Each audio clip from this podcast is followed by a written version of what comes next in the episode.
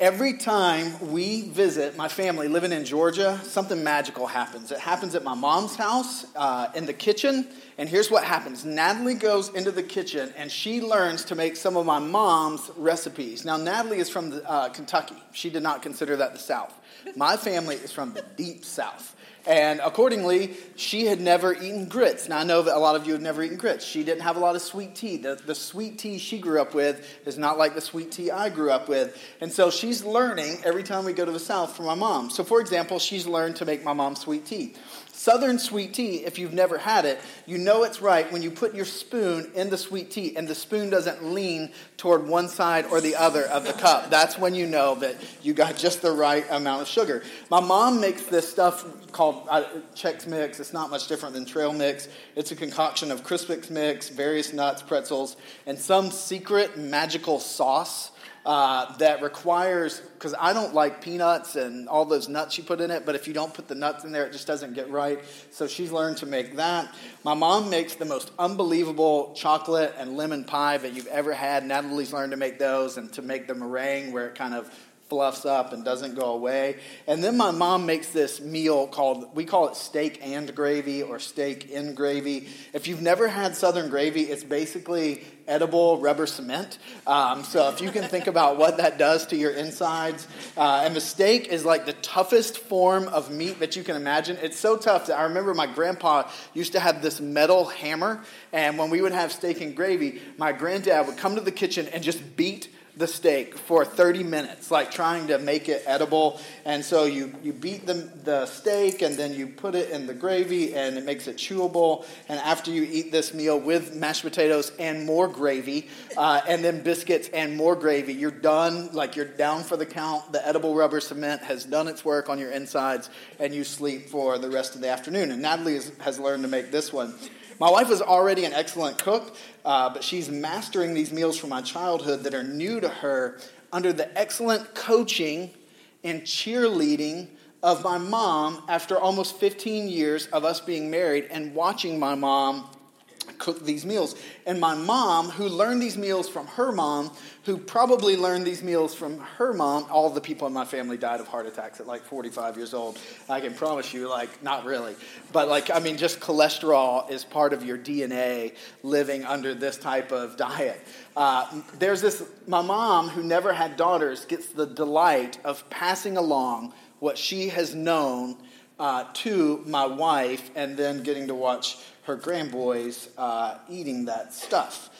Change in life is much easier and much quicker and much more delightful when we have models, coaches, cheerleaders, and champions.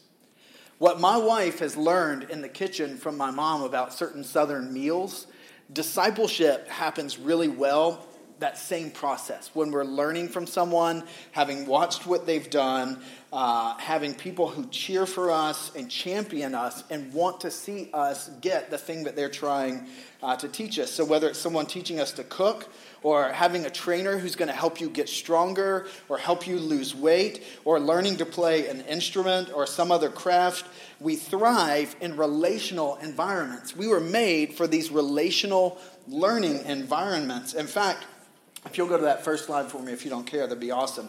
God intends for us to grow in our faith this way as well. Understanding and learning to read the Bible, when we learn to read the Bible this way, when we learn to pray this way, when we learn to talk about our faith in this way, processing our past, preparing for our future, uh, when we learn about dating or marriage or parenting or doing finances in a way that honors God, all of these best occur when we have models, coaches, cheerleaders, and champions.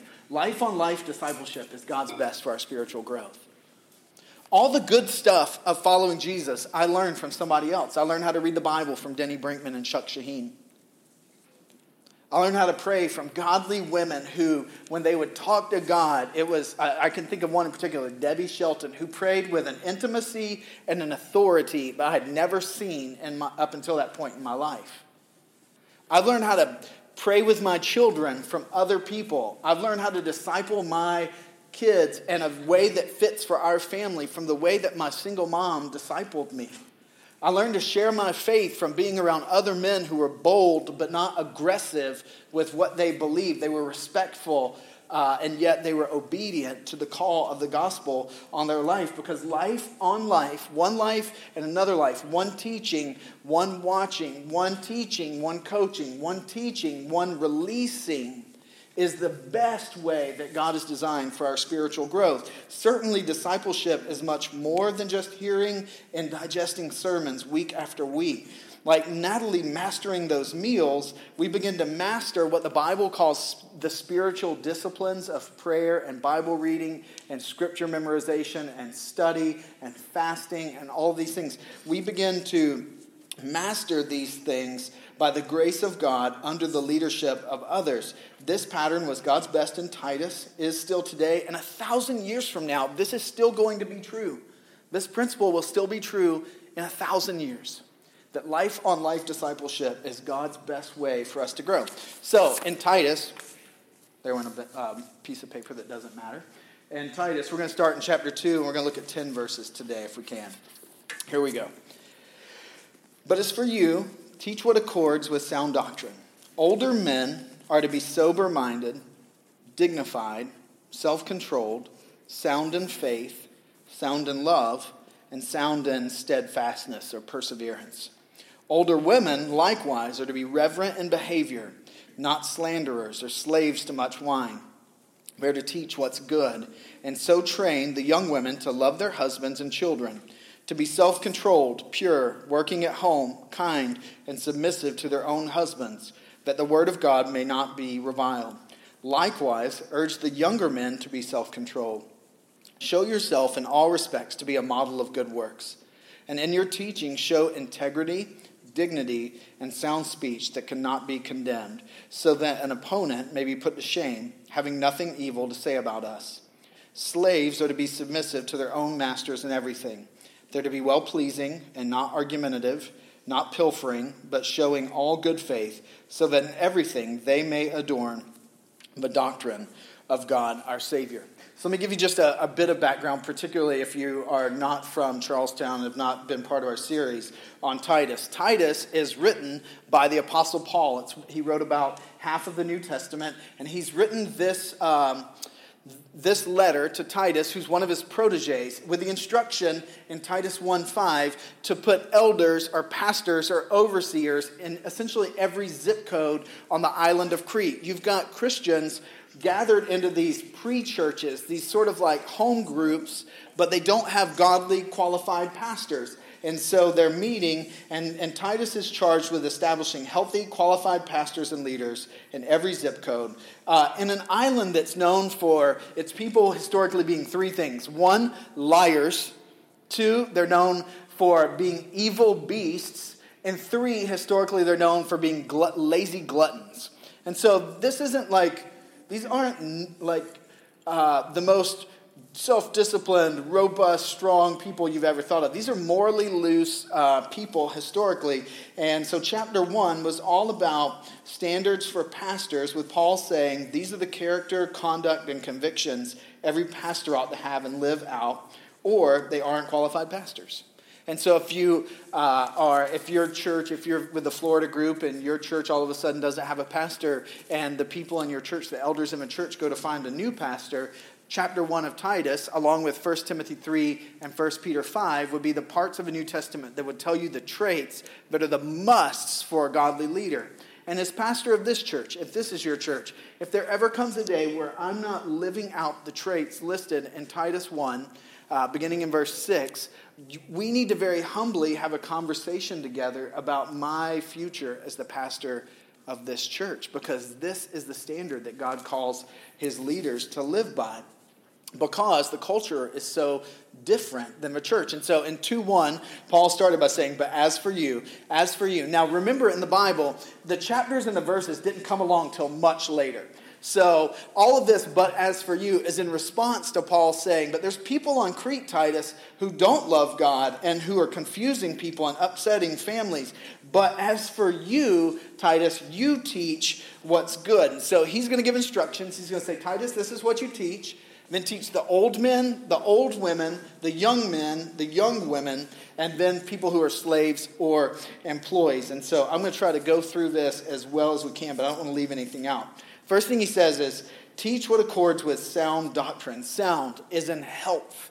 Healthy teach healthy, Titus teach healthy biblical truth, things that are going to lead to wellness and wholeness. Titus was to teach the whole church, and he was to teach them to have a faith that was solid and sound that you could build on. There's a quote by a guy named J.J. Uh, Van Oosterzee, which is a great name, and he says, No condition and no period of life is to remain unaffected by the sanctifying influence of the gospel. Churches in Crete didn't just need qualified godly pastors, but they also needed a pipeline of godly people living for Jesus at all stages of life. Here's why our mentor in ministry is a guy named Chris Adams. Every, most of what I know about pastoring, I learned from this guy, Chris Adams. And Chris told me one time in 2004, he said, JD, if you're a pastor, start a church so that if you get run over by a truck tomorrow, the church never misses a beat. And chapter 2 is Titus uh, being charged to Titus, don't just watch after yourself, but raise up leaders and raise up people in the church so that if the pastor gets run over by a camel or donkey or whatever is contextual, the church doesn't miss a beat. And so he was to teach them sound doctrine that they could build the life and build the church upon. And so he starts with older men. And he says in verse 2, uh, go reach out to the older men. Now, this may be older men by age. I was figuring out the other day, I am, uh, in our church, I am in the middle to the younger end of the men who attend our church, which has not historically happened to me. I love that. Like, I, I, I love that there are men my age and older who are part of our church. It's exciting. Maybe this is talking about men who are old, who have gray hair and some life experience. I think it may also be talking about men who've walked with Jesus for a while and have learned how to walk with Jesus. Uh, it's probably a little bit of both, but the older men were taught to be a few things. One, uh, and if you'll go to that second slide for me, this, the first thing they were taught was to be sober minded, level headed, wise, careful, clear, decisive. If you qualify as an older man, this is what you are aiming at today. Uh, this isn't uh, about drunkenness when he says be sober minded. It's not just about drunkenness primarily, but it doesn't exclude drunkenness. If you're an older man of a church and you show up lit on Sunday, like we have a problem, uh, that's probably not God's best for Christ Church Charlestown. Uh, it's more this it's more finding men, teaching the men in the church, men, to be able to say with their mouths and their lives, all that matters is pleasing God. That's what it means to be sober minded. All that matters is pleasing God. That's the only thing. That's the only thing. Everything else comes under the umbrella of pleasing God. That's what it means to be sober minded. All that matters is pleasing God. Second, he says, encourage them to be dignified, worthy of respect, noble but not prudish, noble but not a stick in the mud. Three, he tells them be self controlled. Now, self control is the one trait that is listed for all four groups of people older men, younger men, uh, older women, younger women. It's the one trait listed by all of them because on Crete, where people are historically liars, gluttons, and beasts, being self controlled would be a countercultural trait that would bring glory to God. And so it's having your passions under control, not being mastered by your passions. Uh, one commentary says, because Paul directed that self controlled, sensible behavior be evident in every believer, he definitely indicated that it is needed and attainable by all Christians. See, God's not just saying, Mark, I need you to be self controlled. God is saying, Mark, I want you and need you to be self controlled for the glory of God, and you can be self controlled as you align your life with the idea that all that matters is me. God's not calling us to do something that's needed and not making it where we can actually do it. So I've watched men that I've pastored give up things and struggles and sins and habits that they never thought that they could give up. Because the things that God has asked us to do in being self controlled, He empowers us to do when we surrender our rights to be in control. Uh, so we can't change ourselves and we can't control ourselves but by God's grace and the Holy Spirit, we can be changed and we can practice self, self-control. And the last trait he says is older men need to be sound in faith, in love, and that word for love is the, uh, the commitment to lay down your life for others.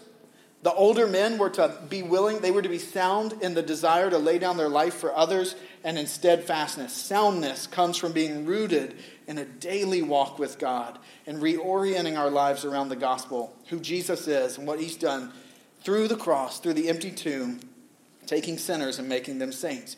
A mature, godly man stays the course. A mature, godly man stays the course. A mature, godly man does not tap out. A mature, godly man does not drop out. A mature, godly man does not quit early. A mature, godly man does not compromise. A mature, godly man does not water down. As 2 Timothy 4 7 says, uh, he fights the good fight of faith. And it is a fight. It is a fight, but that's what a godly man does. If you aspire to be an older, mature, godly man, and this is your church, understand that that's what you're aiming at soundness in faith and love and in perseverance or steadfastness. You're not tapping out. You're going to fight the good fight, even when it's not convenient or comfortable or easy. Older women, Again, this may be about age. It also may, may, be about stage of life or stage of faith. Older women were taught by Titus to be five things. One, he said, be reverent in behavior, older women. Be, uh, that word means temple fitting. My grandma uh, and grandpa encouraged me that there are some things we didn't do in church. I remember one time I wore soccer shorts to church on a Sunday night you would have thought that I walked in and like spit on the cross. My southern grandma, who made steak and gravy and sweet tea, I mean, she she was appalled. Like, I mean, I literally think she made me sit on the other side of the church building. She thought that wearing soccer shorts was not uh, befitting how we showed up in God's house. And uh, I don't know that the building is God's house, uh, but I do think there are some things that we wouldn't walk in here and do and be and so when the Bible calls, when, when Titus was to call older women to be reverent in behavior, he was saying, live your life, older women, mature women of the faith, in such a way that you would live it right here in front of everybody that you're worshiping with. That's what it means to be reverent in behavior. He says, don't be a slanderer. Slanderer, that word in the language it was written in is the word uh, that we, where we also get the word devil. In other words, he says, women, older women, mature women in the faith, don't be devil talkers. Don't be slanderers. Here are some nicknames that Satan gets in the Bible. He's accused of being a liar. So older women are not to be liars. To be honest. Older, uh, he's uh, the accuser. So older women are not to be, a, a mature godly woman is not an accuser. Uh, he's called a doubt spreader or a questioner. Older women are to live a life of faith that encourages faith, not doubt. Uh, to be a slanderer is to talk like the devil. Older, godly women are to be those who are measured and who speak the truth in love. Not addicted to much wine. It doesn't say that a godly woman doesn't drink any wine. I know some of you women, I know you like a good glass of wine. And praise God, I think that's fantastic. Uh, but we don't want the godly women getting hammered. Uh, that's not for the glory of God. Like, God gave us wine and God gave us a lot of things for our enjoyment because when we enjoy life, He takes pleasure in our joy. But a godly woman is not to be getting hammered. That's not befitting of a woman who is godly. And so a godly woman controls her words and appetites and doesn't live a life that's marked by addiction. The fourth trait, he says, teach what is good they are to teach, older women are to teach by role modeling, by Bible teaching and application to life, by discipling one on one, and giving insight and wisdom and encouragement. Annie, you're part of a Bible study every week with a bunch of women, right? I love that. I would assume in that Bible study that you are not the oldest one there. So you're one of the youngest ones there. I love that. It's a church in their community up in Andover that's having this Bible study. And there's older women who are passing along the faith to younger women and younger moms. That is such a biblical, healthy model. Those women are obeying Scripture in doing that. And so a lot of uh, our younger women here, because our church is mostly younger women, might say, Well, that's not me right now. I don't have margin to do that. I haven't walked with Jesus long enough. I get it. I get it. That's what we're aspiring to. That's what you're aspiring to, and that's what Titus was to teach. Teach what is good and then train the younger women. They teach godly beliefs, doctrine, theology, and godly behaviors by encouraging and even warning. Training is not always easy. I hate working out with a trainer. The trainer always makes you do one to two to five reps more than you want to do. It's miserable. I want to quit at what is comfortable for me. The trainer doesn't allow me to do that. A mature, godly woman trains younger women to push harder in faith than they think that they're capable of. That's what it means to be a godly woman and train the younger women. There are two people that, I, that we're close with, David and Gail Butler, who come and worship here occasionally. David's the head of the network we're part of. I don't know how old David is. I think he's in his 60s. He and his wife are incredible examples of this idea of older men and older women discipling and helping the younger ones. Uh, it's not uncommon for us to get a text from David and Gail or for them to say, How can we be praying for you? Or just for them to make an investment in our life. They are a model of that that, that we want to aspire to. Uh, so, uh, a couple things on that. We, the biggest one is this we need to be praying if you are a regular prayer person for this church, we need to pray God, send us some older godly men and older godly women. Um, it will help our church grow stronger and deeper. Now, younger women. Paul transitions in verses 4 and 5 to younger women. And he said, and this would include uh, newlyweds, young moms, young unmarried women, new believers in our context. Younger women were to be taught by the older women, not Titus. He says, uh, in verse 4. And so the older women train the younger women to love their husbands and children. And he goes on, he lists these three. You don't want the pastor teaching all the young women how to be godly women. That doesn't work well. The husbands don't tend to like the single young pastor teaching all the women how to be godly like women by themselves especially like hey uh, you want to go get coffee? Like my wife is not a fan. She's not wanting me to be teaching young women how to be godly. She would say as someone who's walked with jesus for over tw- for 20 years it's my job to disciple younger women in the faith. And so he calls uh, titus to train the older women to train the younger women and how to become godly. And he gives a few traits here. One, he says, teach them to love their husbands. Teach them to love their husbands. Older women were to teach the younger women less about falling in love and more about learning to love. Less about falling in love and more about uh, learning to love. Less, they were to learn less about how to stay smitten in love and more about how to learn the discipline of love. Um, second thing, they were to love their, learn to love their children. Older women taught younger women about love for kids that fostered growth and education, emotions, relationships with other kids, and provision of good things. But all of these are second to spiritual growth. If Nat and I teach Noah and Owen how to be great athletes and scholars and the most popular kids and the best dressed and the most charming and the most successful at the expense of godliness, we have failed them as their parents. And the same is true for you if you have these well rounded, beautiful children who get into Harvard and on athletic scholarships and academic scholarships and acting and musical scholarships, and everybody loves them and they're most popular and most likely to succeed because you had them in so many extracurriculars and they know nothing of the gospel and nothing of Jesus and have total disregard for the faith, then you have failed in your calling as a parent. We are to pass along the faith to them well. Loving our children well is acknowledging that life has utmost concerns and lesser concerns, and then prioritizing their spiritual health above lesser concerns. Second, they were to be self controlled, not mastered by every whim, emotion, or idea, but controlling the self under the control of the Holy Spirit. Third, the younger women were to be pure. The sexual purity is implied here, um, which is why the older women, not Titus, ought to be teaching the younger women. Fourth, they were, he, they were encouraged to be working at home. Now, I know this is a little controversial in our culture, but let me say uh, this doesn't mean that it's a sin for a woman to work.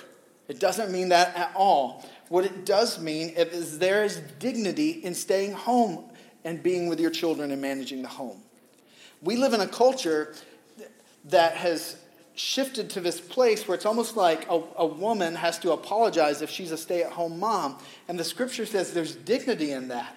Now, I understand that there are homes where both uh, the husband and the wife work. I understand there are homes where the wife works and the husband stays home. That's fine. That's the culture we live in, and that's okay.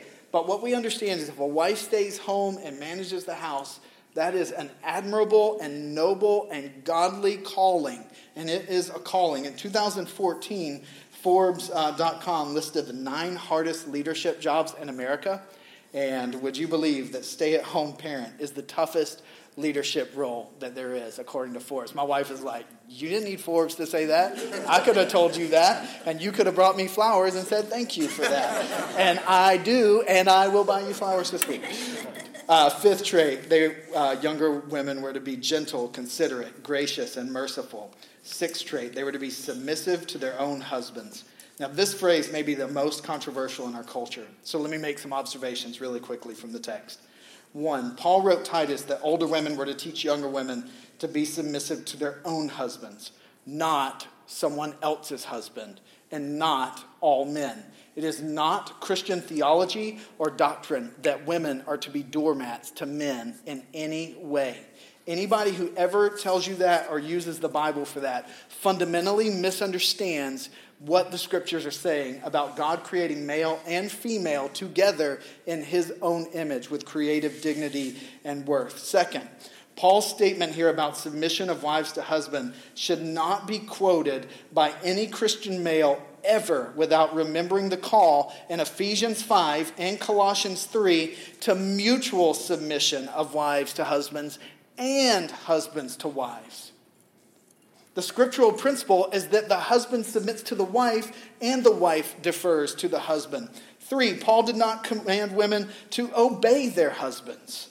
And the phrase, grammatically speaking, is in the middle voice, meaning that it is the wife's choice and not the husband's choice to call a wife to ever submit to her husband. If Natalie submits to my leadership, and she does, it is her choice, not me lording it over her. Christian husbands and wives should be part of churches, therefore, because an unsubmissive, controlling, abusive husband needs to be checked by godly elders and pastors. We had this at a church we were part of once. And the husband said, It's the wife's job to submit. And I said, I agree. And it's your job to submit to the spiritual authority that God has given me as your pastor. And the wife said, Well, what if he starts bossing me around? I said, Then I will deal with him. And he said, I'm six five. How are you going to do that? I said, I got a Louisville Slugger baseball bat in my room, and me and Louisville Slugger will have a talk with you until we figure it out because there's a chain of command, a pipeline of authority that God has given, and it doesn't stop with husbands in the church for Christians. Next thing, submission does not infer inferiority, but it, refer, it, but it refers to deferring, as there must be an order to things. God created male and female in his image with equal dignity and equal love, but not identical roles. Finally, wives, let me encourage you let your husband lead, follow his lead, and pray for him to lead. My wife is an excellent model of this principle. She is not inferior, but she defers to my leadership of our family. With that said, we make our decisions together in our family, with the weight of the ultimate responsibility of those decisions always falling on me, not her. And to be the head of the house means, men, that we are not exerting authority like kings. What it means to be the head of a house is that if you were leaving the theater district and a robber walked out in front of you and your wife, you jump in front and you lay your life down for her, not the other way around. And in the same way, there is an enemy and a robber, and his name is the devil, Satan. And he would jump out and destroy your marriage and try to kill you and destroy your family. And in that moment, men, to be the head of the home and worthy of submission means that you jump in front of your wife and you defend her and your family before the devil, if, even if that means you lay down your life. You become fighting men who are worthy of being submitted to. When God made Adam, uh, when God made Eve from Adam, he took a rib So a godly wife does not trail behind her husband or go out in front of her husband. A godly couple goes side by side with the man bearing the weight of spiritual authority and responsibility. Now, I know that those are countercultural views. So, first of all, if you're not a Christian, let me say you don't have to apply, you don't have to do any of that. That's how Christians live.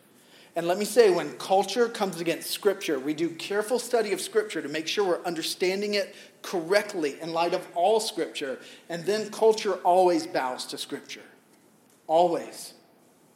But we have to get Scripture right and we have to understand it. And that's why discipleship happens best together. Next one, younger men.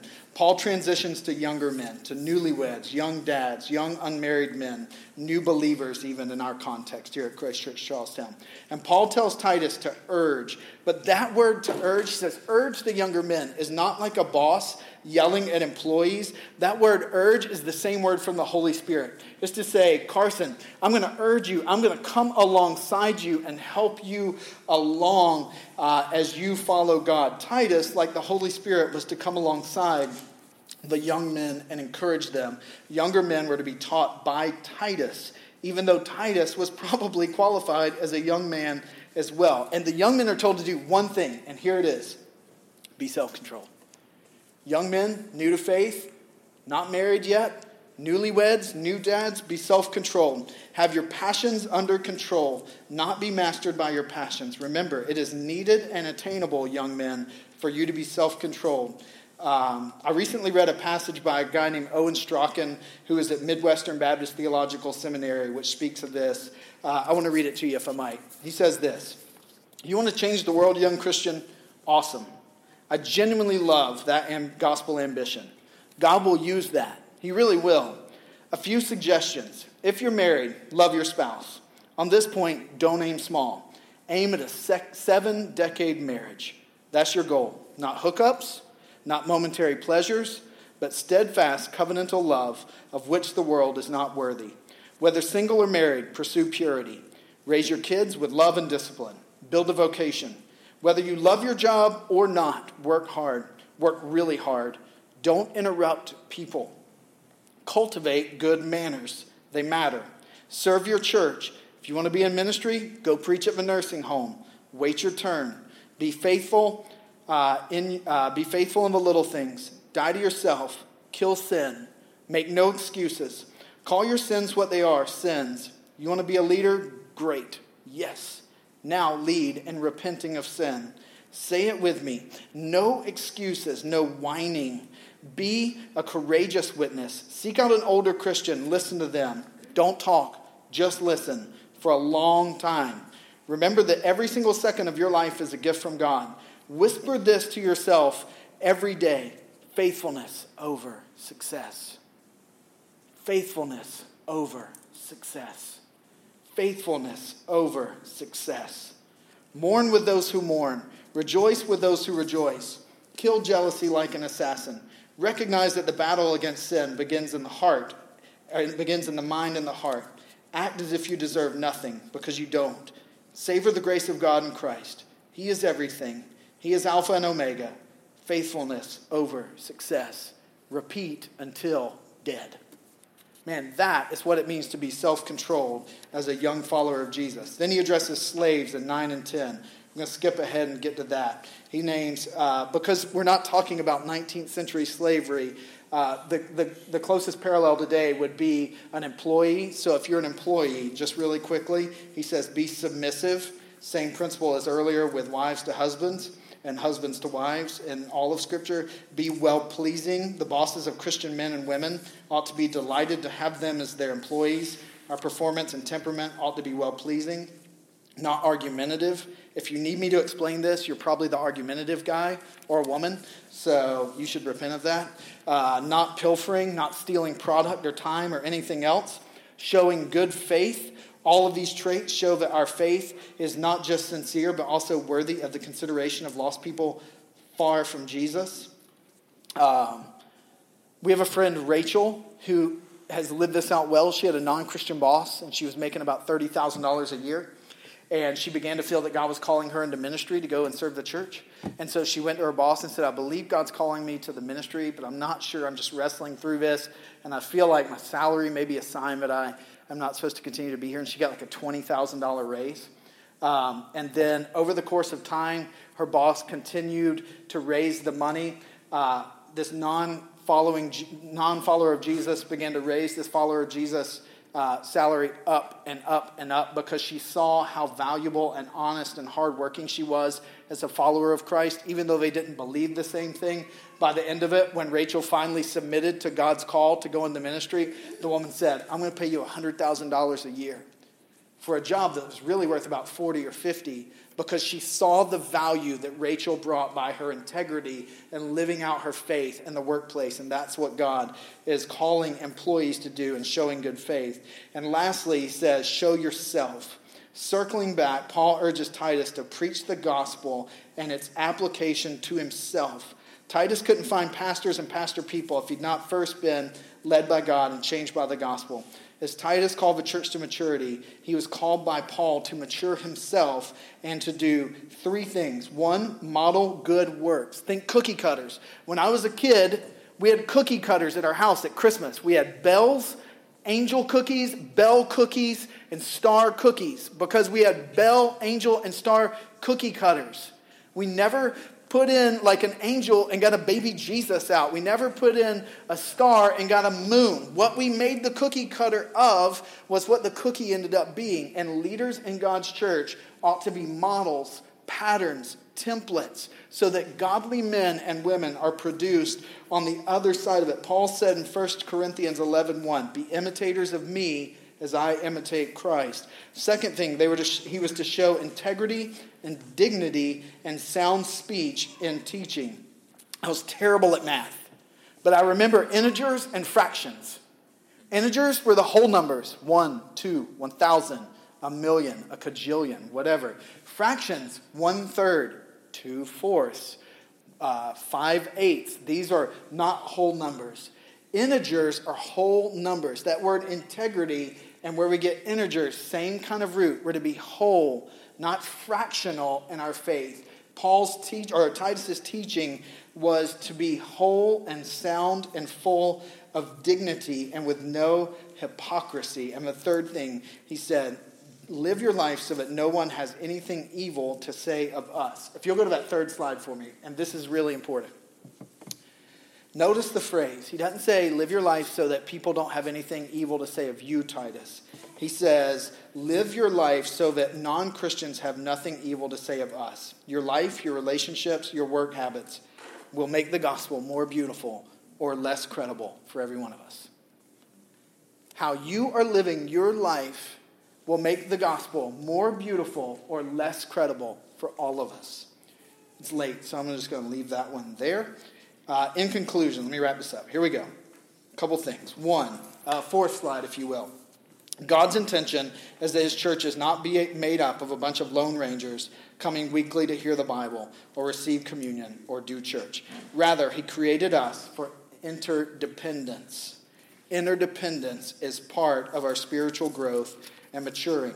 Second thing, if you go to the next slide, every Christian would be wise to journey. This is a good formula with an older believer, a younger believer, and peers in your faith. You need to find an older Christian, a younger Christian, and peers in your faith. That's what this passage is all about. Proverbs says, He who walks with the wise grows wise, but a companion of fools comes to ruin. Uh, the other thing I think we take from this disciples are best made, like Natalie learning to make my mom's recipes, from intentional teaching, giving the recipe, coaching, watching the recipe come together, and helping when necessary, cheerleading, and then celebrating. Uh, examples of this, by the way, are the Tagers who started leading community group this week and did an incredible job. They're putting themselves out there, learning this, this week, I'm going to say, Carson, I want you to tweak the recipe just a little. Do this one thing a little differently, and let's see if we get something that's even better over time. And they will, and it's going to be incredible. They crushed it this week. So did Barb. Great start to groups this week. Uh, Scott and I had coffee yesterday, and he was just sharing some of the ways that he's growing in his faith. And it's incredible to hear what God is doing in his life and the desires to learn the word and to learn scripture and know how to share scripture. It's incredible to watch him grow uh, and to coach him forward. Uh, and then I thought about Kayla, and even this week with Kayla moving from here to South Carolina, uh, and one of the things that she's doing was moving here without a job, praying, God, provide me a job. I was so convicted by that example this week. And God used her and her faith to convict me uh, to trust Him more fiercely. Um, disciples are best made from intentional process of helping one another grow. Your life, relationships, work habits make the gospel more beautiful or less credible for all of us. Now, if you're a non Christian, you're here today, this is going to have sounded odd and offensive, and I get it. Uh, thank you for listening and not interrupting, like standing up and storming out. I'll be honest, it sounds odd and a little offensive to me as well. As I read it, I'm like, this is 2,000 years old. It sounds odd. But it does not sound nearly as odd as the idea that God became a human being and lived sinlessly and died sacrificially and rose victoriously three days later from the grave. That sounds odd. And yet, that, and not the order of relationships, is the thing that Christians have staked our lives and eternity on. So, if you want to think any of this is madness today, find it mad that we would follow a Jewish carpenter who we believe died and rose again, and consider that claim not how the church ought to operate. We are staking our lives in eternity not on relationships with one another, but on our relationship with Jesus Christ, who laid down his life for people like you and me when we didn't deserve it. And he didn't do it to model for us something or to coach you and I on how to be self sacrificial or to cheer you on, but to purchase our salvation. That salvation doesn't just save us for eternity, but empowers us today to follow him and live out his best. Let me pray for us.